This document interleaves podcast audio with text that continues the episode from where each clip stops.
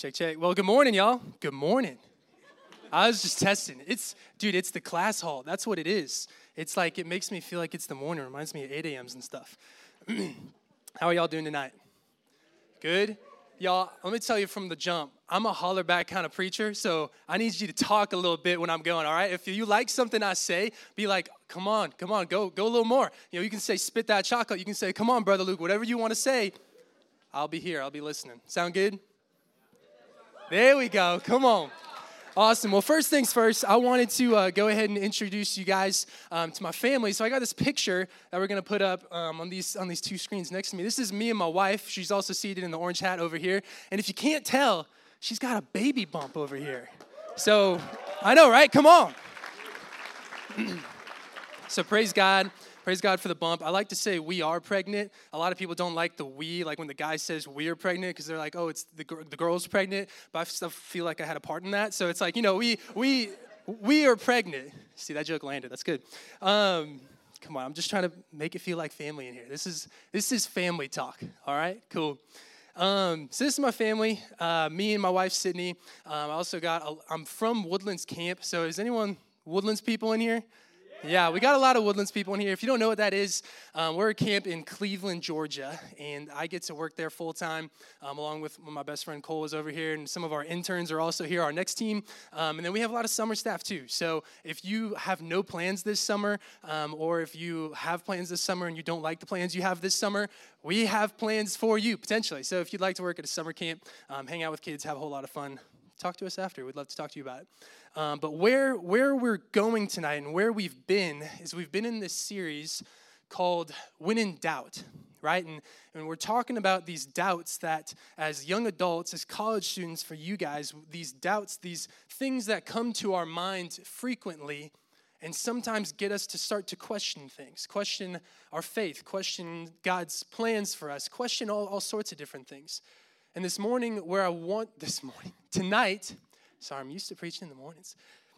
Tonight, where I want to go is a topic that sounds simplistic, but I think if we don't have absolute certainty in this area of our faith, we miss it all.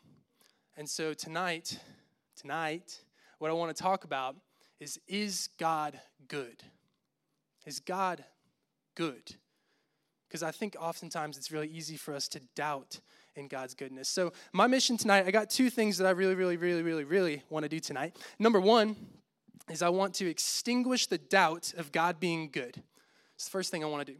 Second thing I want to do, and we'll get to this later, this is the practical step, but I want to establish the certainty that God is hallowed when you hope in Him. Establish the certainty that God is hallowed when you hope in Him. So I'm going to pray for us, and then we're going to jump in. Sound good? Awesome. Come on. Well, Heavenly Father, thank you, Lord, for Revive. God, thank you for Logan and the, the way that he has um, put this ministry uh, as one of his first priorities, God, that it's something that he cares about deeply. And for his wife, Aaliyah, who I'm sure keeps him on the right course often. Um, God, just love both of them and love what they're doing here with um, the college students at UNG and the surrounding colleges in North Georgia as well.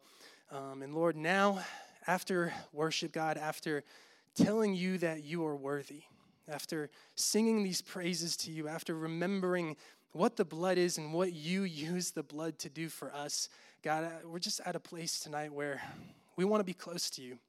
We want to be close to you. And we, we know that when, when we draw near to you, you draw near to us. And so, God, I'm asking, I'm, I'm begging that you would come and fill this place with your Holy Spirit that your presence would invade every single heart in this room, God, including my own, Lord. I pray for myself, not selfishly, but God, I, I, want your voice to be the loudest voice in this room. So, God, if I have any of my own thoughts or my own ideas, take those and kick them out the door. And let it just be you, God. Let it be you, your thoughts, your wisdom, your spirit, your truth, your goodness that comes and resonates on every heart in this room tonight. And God, I pray against any distractions. I pray against any any illnesses or or any depression or anxiety, these things that the enemy will use to try to get in our minds. God, I pray against in each and every one of those things in Jesus' name that you would remove them from this room so that all, us, each and every one of us, can meet with you tonight. It's in your son's name, Jesus, that we pray. And the people said, Amen. Amen. Come on. Well, when I was young, my parents had a nickname for me. Anyone else's parents give them nicknames? My parents' nickname for me was Rockhead. And there's, there's two reasons for Rockhead. The first reason is that I had a, a, larger head than I should have as a kid. I came out of the womb with just a big head. It was like, like half head, and the other half was torso and legs. That's just the way my body was built. You can say it's built different, but it wasn't a good built different. It was like the bad built different. It looked bad. Um, so I was called Rockhead for that reason because I would hit my head on a lot of things because it was so big. Um, but I never really got hurt. So they're like, oh, Rockhead. Second reason they called me Rockhead is because I was stubborn as a rock. I was stubborn as a rock. They, they would try to get me to do things, to eat vegetables, to go places, have these experiences. And um, because I was so stubborn, I was like, no, I'm not going to do it. I don't want to do it. I know it's right, and I know that I don't want to do that, and so I'm not going to do it. And my dad would try to make these decisions for the family. I'm like, Dad, you're doing it wrong. This is the way it's supposed to be. Or I would be so stuck in my way eh, about my, my feelings or my emotions towards something, and no one, not even my parents or my dad, could ever change my mind. I was stubborn like that. And I tell you that because I think it's important when we are on the topic of God's goodness that we are not stubborn. It's super easy for us to, in our own ways, in our own thoughts, and, and because of what's relative to us, think that, okay, whatever, whatever goodness is to me, that's what goodness is to God. And if God doesn't match up with that, then He's not good. I'm here to tell you tonight that's, that's not how it works. See, God's goodness is not relative to what you might think or, or what I might think. God's goodness is relative to Him and Him alone. So I have a quote from a great theologian. His name is Lil Wayne. I'm just kidding. It's not Lil Wayne. It's Wayne Grudem, but you can call him Lil Wayne or Big Wayne or Wayne Grande, whatever you want to call him. But this is Wayne Grudem, a great theologian. He says this about the goodness of God. It's on the screens. He says the goodness of God means that the God means that God is the final standard of good, and that all God is and does is worthy of approval. The goodness of God means that God is the final standard of good, and that all God is and all God does is worthy of approval. And that's important, especially at the beginning when it says He's the final standard of good. This is what I was talking about when we say, you know, what, what you might think about goodness, what I might think about goodness. It's not even part of the equation when it comes to the goodness of God. God is the final standard of goodness. And we have to start there with a baseline tonight because if we don't start there, if we start thinking that, that God, you know, he, he has to bend his goodness to the way I really want his goodness to look, his goodness to me looks like blessings and prosperity and wealth and fast cars and big trucks and nice guns and all, all sorts of things. That's what, hey, come on. We're in North Georgia, right? I can say that. Yeah, come on. But that's what that's what goodness sometimes looks like to me, but that's not what goodness is to God. See, he's the final standard what he says goes. And so I wanted to start there. And the scripture that I really wanted to look at tonight is, um, is a hard scripture to read. And I say that because when I was thinking about, okay, where do I want to go biblically for, for talking about the goodness of God, you can pretty much just open your Bible randomly and, and go, look, there's the goodness of God. Look at this story. Look at that story. And that's true. You can do that. but where I wanted to go tonight is not anywhere like that. And I'll tell you why. It's because there's two groups of people in this room. There's the group of people who, who know the goodness of God well. You've experienced the goodness of God well, probably at a young age. You've grown up in the goodness of God. And if I were to tell you a story about David and Goliath, David killing Goliath, look at how good God is, you'd be like, yeah, come on, it's good. You'd be encouraged, but you wouldn't be challenged. And if you're in the other group of people, this is who I really am here for tonight, you you might be in a place where you're feeling afflicted feeling hurt, you feel like there's a war going on in your heart or your mind, you feel like you're in a place where you are uncomfortable, it's not where you want to be. And if I were to tell a story about the goodness of God, where God's just good to people, you'd be like, cool, God's good to them, but He's not good to me. And you, you wouldn't be convicted or challenged or encouraged in any way. So, where I wanted to go in Scripture tonight is, is a book called Lamentations. And so, uh, ladies, if you see a guy who was just flipping right to his Bible in Lamentations, that's a marry him because he knows where Lamentations is. I'm just kidding. Maybe, who knows? Um, Lamentations is a book, the first word being lament. And lament is, is it's a poem of sorrow, it's sadness. And the book of Lamentations is surprisingly well crafted. And I'll tell you why.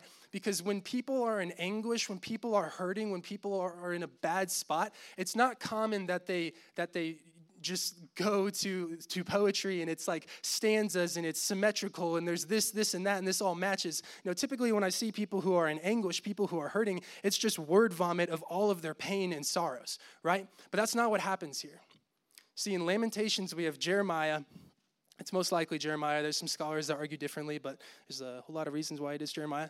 Uh, Jeremiah is, is here and he writes five chapters. Okay, so five chapters. Chapters one, chapters two, and chapters four all have 22 stanzas. 22 is the number of letters that are in the Hebrew alphabet. And what's cool in chapters 1, 2, and 4 is that all 22 letters of the Hebrew alphabet are used in each of those chapters. Not doubled, not one's missing. All of them are used perfectly. And it's the, the same thing when you get to chapter 3. Chapter 3, there's 22 stanzas as well, but each stanza has three lines, and it's 66 verses. And then in chapter 5, there's some less symmetry and some less poetry, but it's still 22 lines. So, what I'm trying to come across, the point I'm trying to make is, is why is there so much, so much structure put into a book that's all about lament? Well, the, just the backstory, the context of the book, Jeremiah is writing because the city of Jerusalem was just destroyed uh, by the Babylonians. And the Babylonians captured all the people and sent them into exile. They burned down the temple, burned down the wall. There's destruction. And Jeremiah is here, worked up. He's sad. And he puts all of this sadness into this beautiful, beautiful poem, this lament. And I wonder, because all scripture is God breathed, if God inspired Jeremiah to write heartbreak well structured because he sees the world just like that. That God sees the world like this that there's, there's goodness and there's evil. And it's crazy, but all of it is in the palms of my hand. I wonder if God inspired this book to be written like that, just, just to show that reality too can be like that. So, Lamentations, we're looking at verse uh, chapter 3, verse 33. This is 33 of 66 verses in the middle chapter. So, as far as the book goes of Lamentations, this is the middle verse. This is the, the crux, the climax of the entire book. And it says in verse 33 For he does not afflict from his heart or grieve the children of men. For he, talking about God, does not afflict from his heart or grieve the children of men. There's two things that I really want you to catch here. Uh, the first thing is the assumed premise. The assumed premise. If you're taking notes, write this down. The assumed premise in this scripture, just from reading it, is that he does not afflict from his heart. That means that he, God, is the one who afflicts. It's assumed just from this verse. God is the one who brings affliction. That's tough. We're going to get to why, you know, you're like, okay, Luke's talking about the goodness of God, but he's talking about how God brings affliction. How does this make sense? We're going to get there. That's the assumed premise. And then the second thing is the explicit statement. The explicit statement here is that though God is the one who afflicts, God does not afflict from his heart. The assumed premise, the explicit statement. God is the one who afflicts, but God does not afflict from his heart. Let me tell you this the degree to which you understand the first point will directly impact, it's directly correlated with how much you are comforted by the second point. The first point being God's the one who is afflicting you. The degree to which you understand that, believe that, and trust that will directly impact how comforting it is that he does not afflict from his heart. You're like, Luke, where, where are we going? This is a roller coaster. Stay with me. When we talk about God being the one who afflicts, Jeremiah writes in Lamentations 1, verse 18, I don't have this on the screen, but he says, God is just in what he does. He's in the right. And if you look at the rest of Lamentations chapter 3, it starts with, He does not afflict from his heart. But every other verse that's in, in this chapter, majority of the verses, it's He does not, or He does blank, or He does blank. And it's talking about God doing things. And each one of those verses is God basically bringing upon judgment to the people. So Jeremiah is really trying to make this point God is the one who afflicts. And you're probably still wondering, how is that good for me? Let me tell you why it's good. Because you can trust the one who is afflicting you. Why? Because it's God. Here's the thing if it was anybody else, if anybody else was the one who is responsible for bringing affliction and condemnation onto you, then you'd be, oh, you'd be scared. I don't want any part of that. But since it's God, You can trust in his goodness that his affliction has a purpose. And here's the thing with his affliction it's the same thing as, as when a father or a mother disciplines a child. You know, Logan and I both, were, we have kids coming up in the next few months, and we're having conversations. And Sydney and I, my wife, we're having conversations with other parents that I respect, and we're doing book studies, and we're listening to sermons that are on parenting because we really want to get it right. And I think the, the point that is, is so important in parenting is how to discipline a child. Because discipline is so important. If you miss discipline, then you can lose control of where your, your son or your daughter goes. But if you discipline them well and explain the discipline to them, then they'll stay closer to you than ever.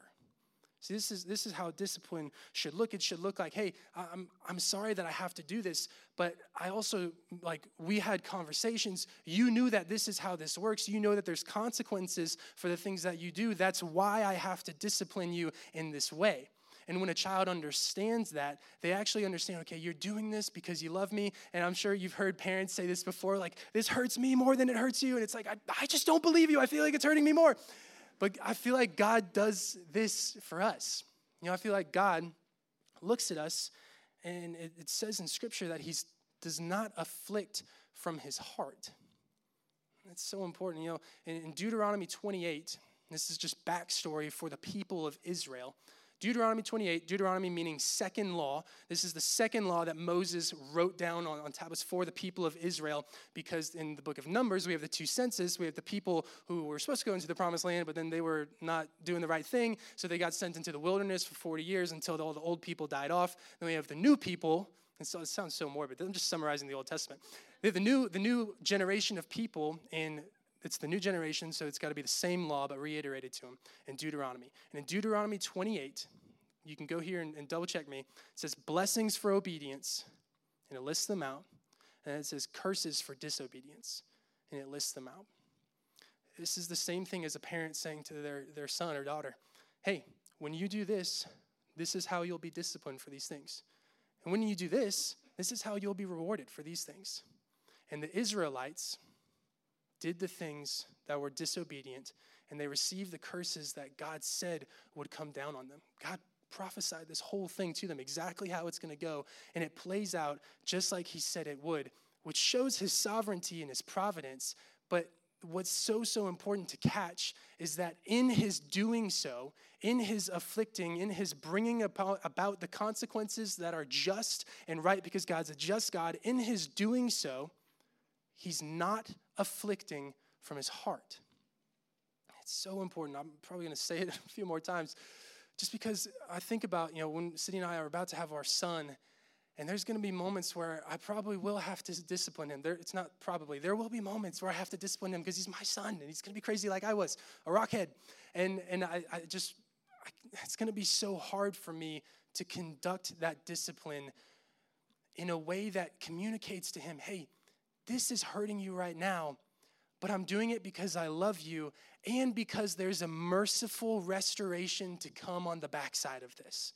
Because when you think about the story of Israel, yeah, they got exiled, they got sent out of the promised land, scattered all about, but then there's some, some goodness that comes back to them. And, actually, I want to go here. This is also Jeremiah writing, but it's in his own um, prophecy. This is Jeremiah chapter 32, verses 36 to 41. It's a little long, so listen in. Now, therefore, says the Lord, the God of Israel, concerning the city of which you say, It is given into the hand of the king of Babylon by sword, by famine, and by pestilence. Behold, I will gather them from all the countries to which I drove them in my anger. Catch this. I drove them in my anger, in my wrath, and in great indignation. God's admitting, I'm the one who's afflicting.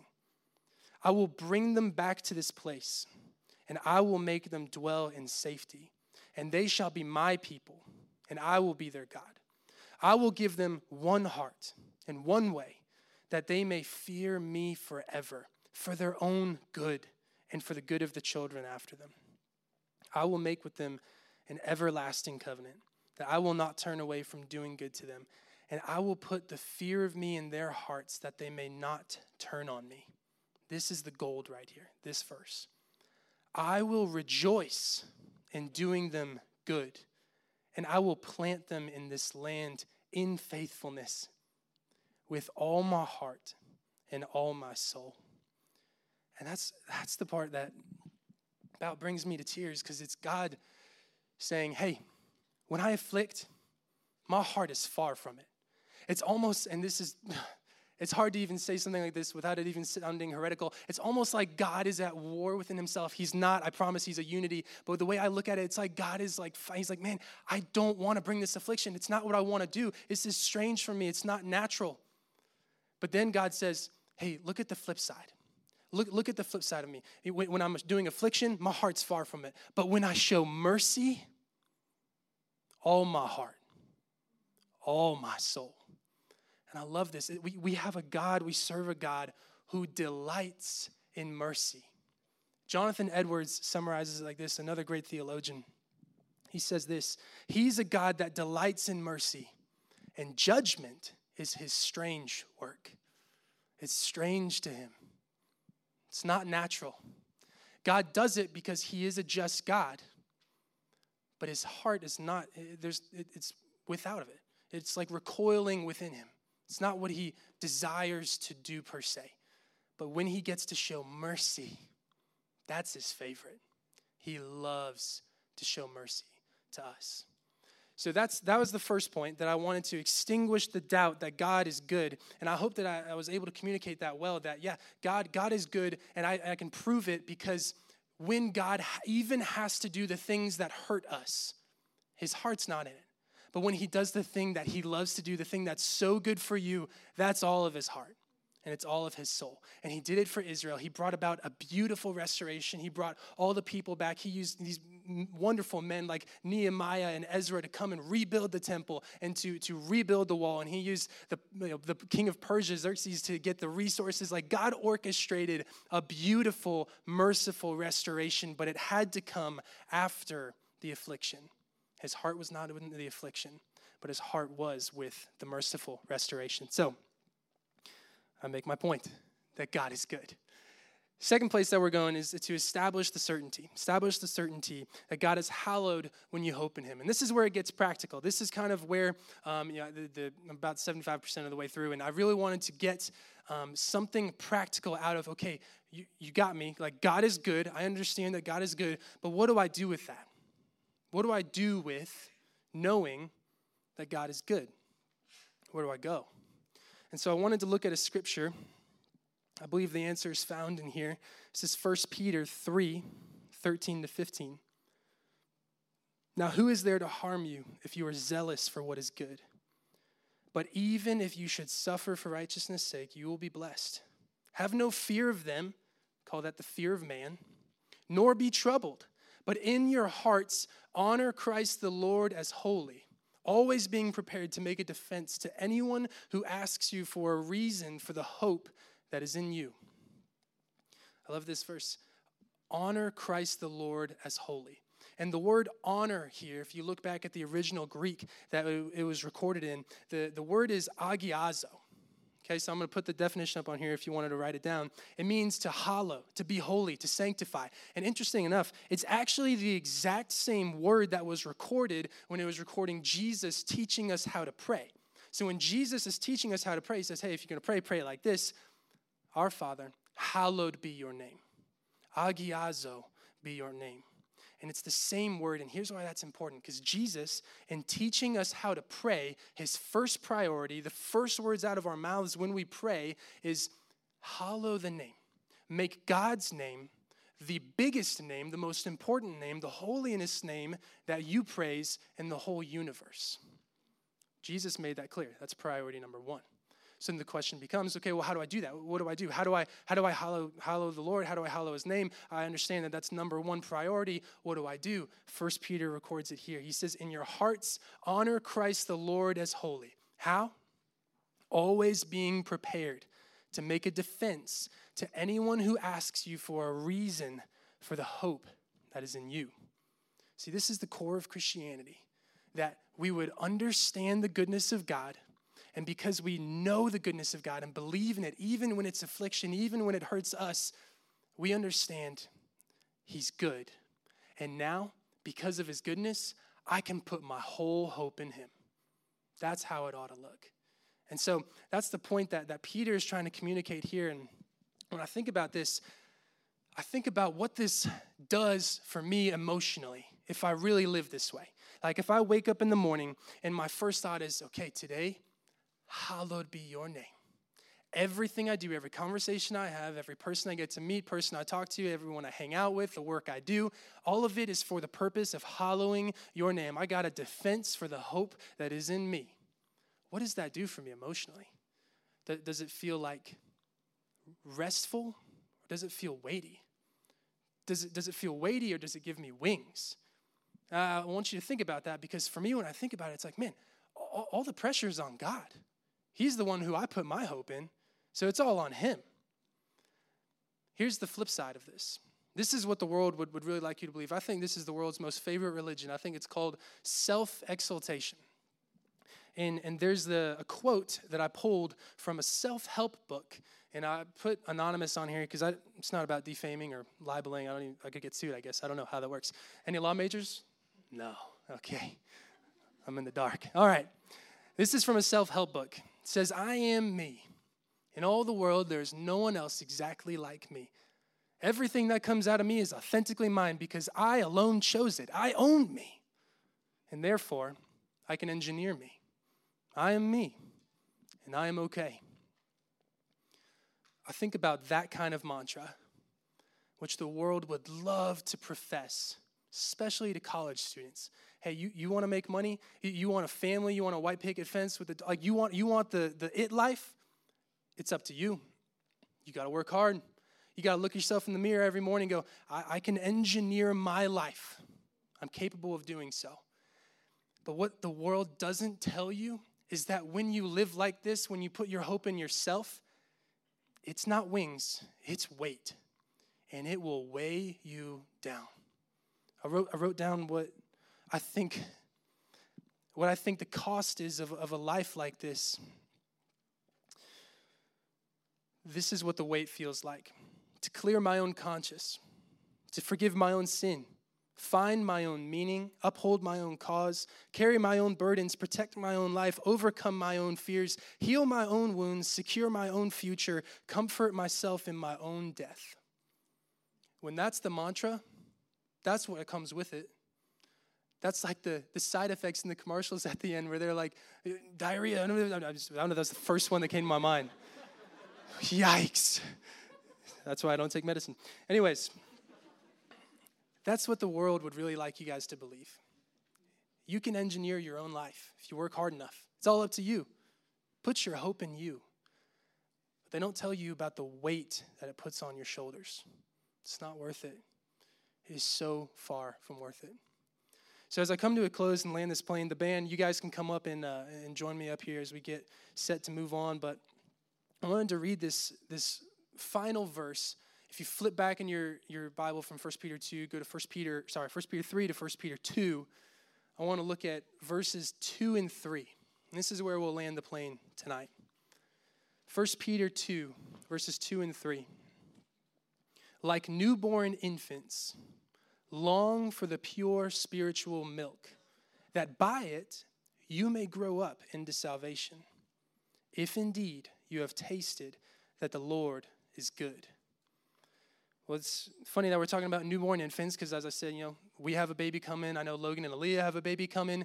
And the thing with babies is that when they're crying, you don't oftentimes know why they're crying, but when they're hungry, they're crying.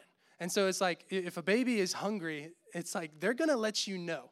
And this is kind of the imagery that Peter is using here. He's like, hey, this is, this is how Christians new Christians and old Christians, all Christians, should have this longing for pure spiritual milk.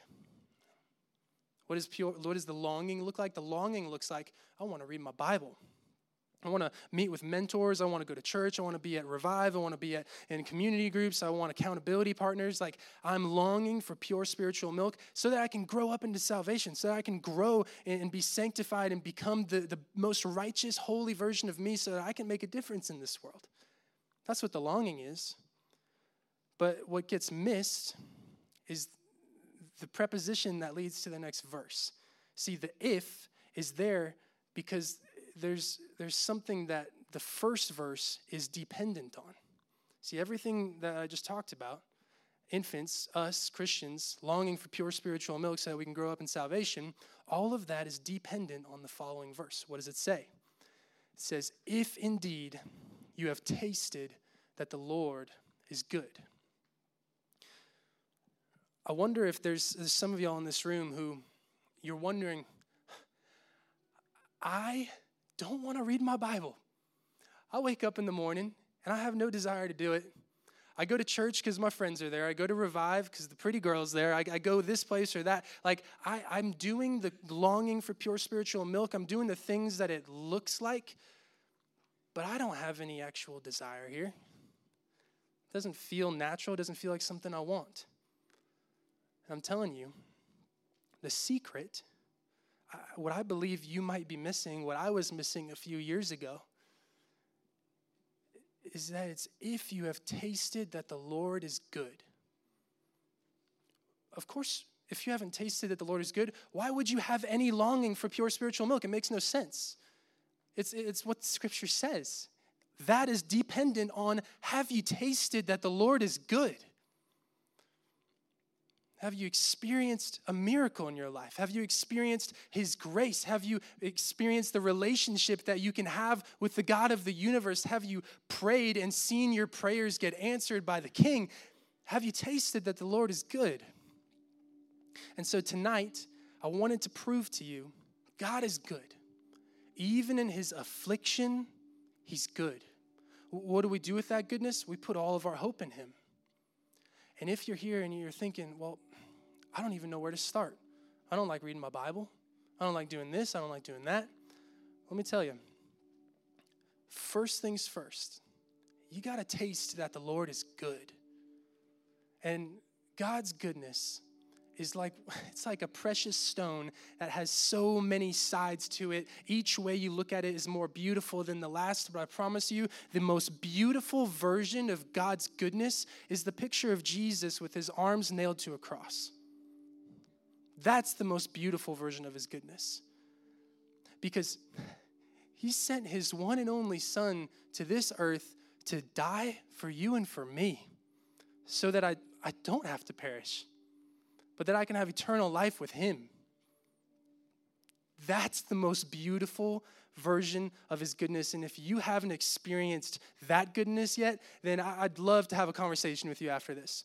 You know, in, in a second, we're going to bow our heads, we're going to close our eyes, and we're going to move on. But I'm going to hang out down by the front here, and there's going to be some leaders uh, from Revive as well who are going to be there. And my wife will be down there with me, girls. If you want to talk to a girl rather than me, I understand. We're going to be here because I want to have those conversations. If, if you really have not experienced the goodness of God and you go, you know what, I want that. And in fact, I want the most beautiful version. I want the relationship with Him because I don't have it right now. Come have a conversation with us. Or, or maybe you're in a different boat. Maybe you're in the spot of, okay, I remember His goodness. I tasted it once upon a time, but it's been a long time since then. And I don't really have the longing for the pure spiritual milk anymore either. What do I do then? Come have a conversation with us too. I promise you, there, there's prayers that you can pray. There's, there's like things that you can do. There's, there's a guy in scripture named David. David did something really, really bad in the Old Testament. And, and he comes to this place after he gets convicted and he writes this psalm in 51. And he says, Lord, bring me back to the joy of my salvation. And that's a prayer that you can pray too. If you feel like, oh, the longing, it's long gone. I haven't tasted the goodness in a while it can come back. Your relationship with the Lord is like a fire that never burns out. You can throw water on it, you can put a fan on it to try to blow out the flames, but there's something in every fire down at the bottom underneath the ashes and rubble. It's called the embers. And with the embers, you can always start that fire up again. In fact, that fire was never burnt out in the first place. So if you're in either of those boats, if, if you haven't felt the longing in a while and you want to talk about that, or, or if you're in the boat of, hey, I haven't experienced the goodness at all, I want a relationship with Jesus, come on down. We'll pray together. But for now, let me pray for you guys and we'll close out tonight. Heavenly Father, thank you for tonight. God, you are so good. And your goodness is natural for you. Judgment, it's strange That's, that's not what you're, you're prone to. You're prone to mercy. You delight in mercy. And God, I pray that each and every one of us would understand that in a whole new way. That you would teach it to us. That you would make it so clear. Your goodness is your mercy. Your heart, your whole heart, your whole soul is in your mercy towards us. And so, Lord, I pray tonight that if there's any students in this room that are in either of those two boats that I described earlier, God, if they want a relationship with you, if it's something that they've been thinking about for a while, or if this is just a whole brand new idea tonight, God, I pray that they'd come down and have a conversation and just, just open up, say, yeah, that what you talked about, the goodness, it's something that I've never experienced before, but I want it because the affliction I'm experiencing in my life, it's too heavy for me to hold on my own. The hope that I hope for in myself, it's too weighty for me to keep going, and I need to put my hope in something greater. And God, I pray for those of us too who, who've tasted the goodness before. And it's something that we want back. We want to experience your goodness in a whole new way. We want to long for the pure spiritual milk so that we can be sanctified, God, so that we can become people who are holy as you call us to be, difference makers in this world. God, I pray that you'd meet with us. We love you. In Jesus' name. Amen.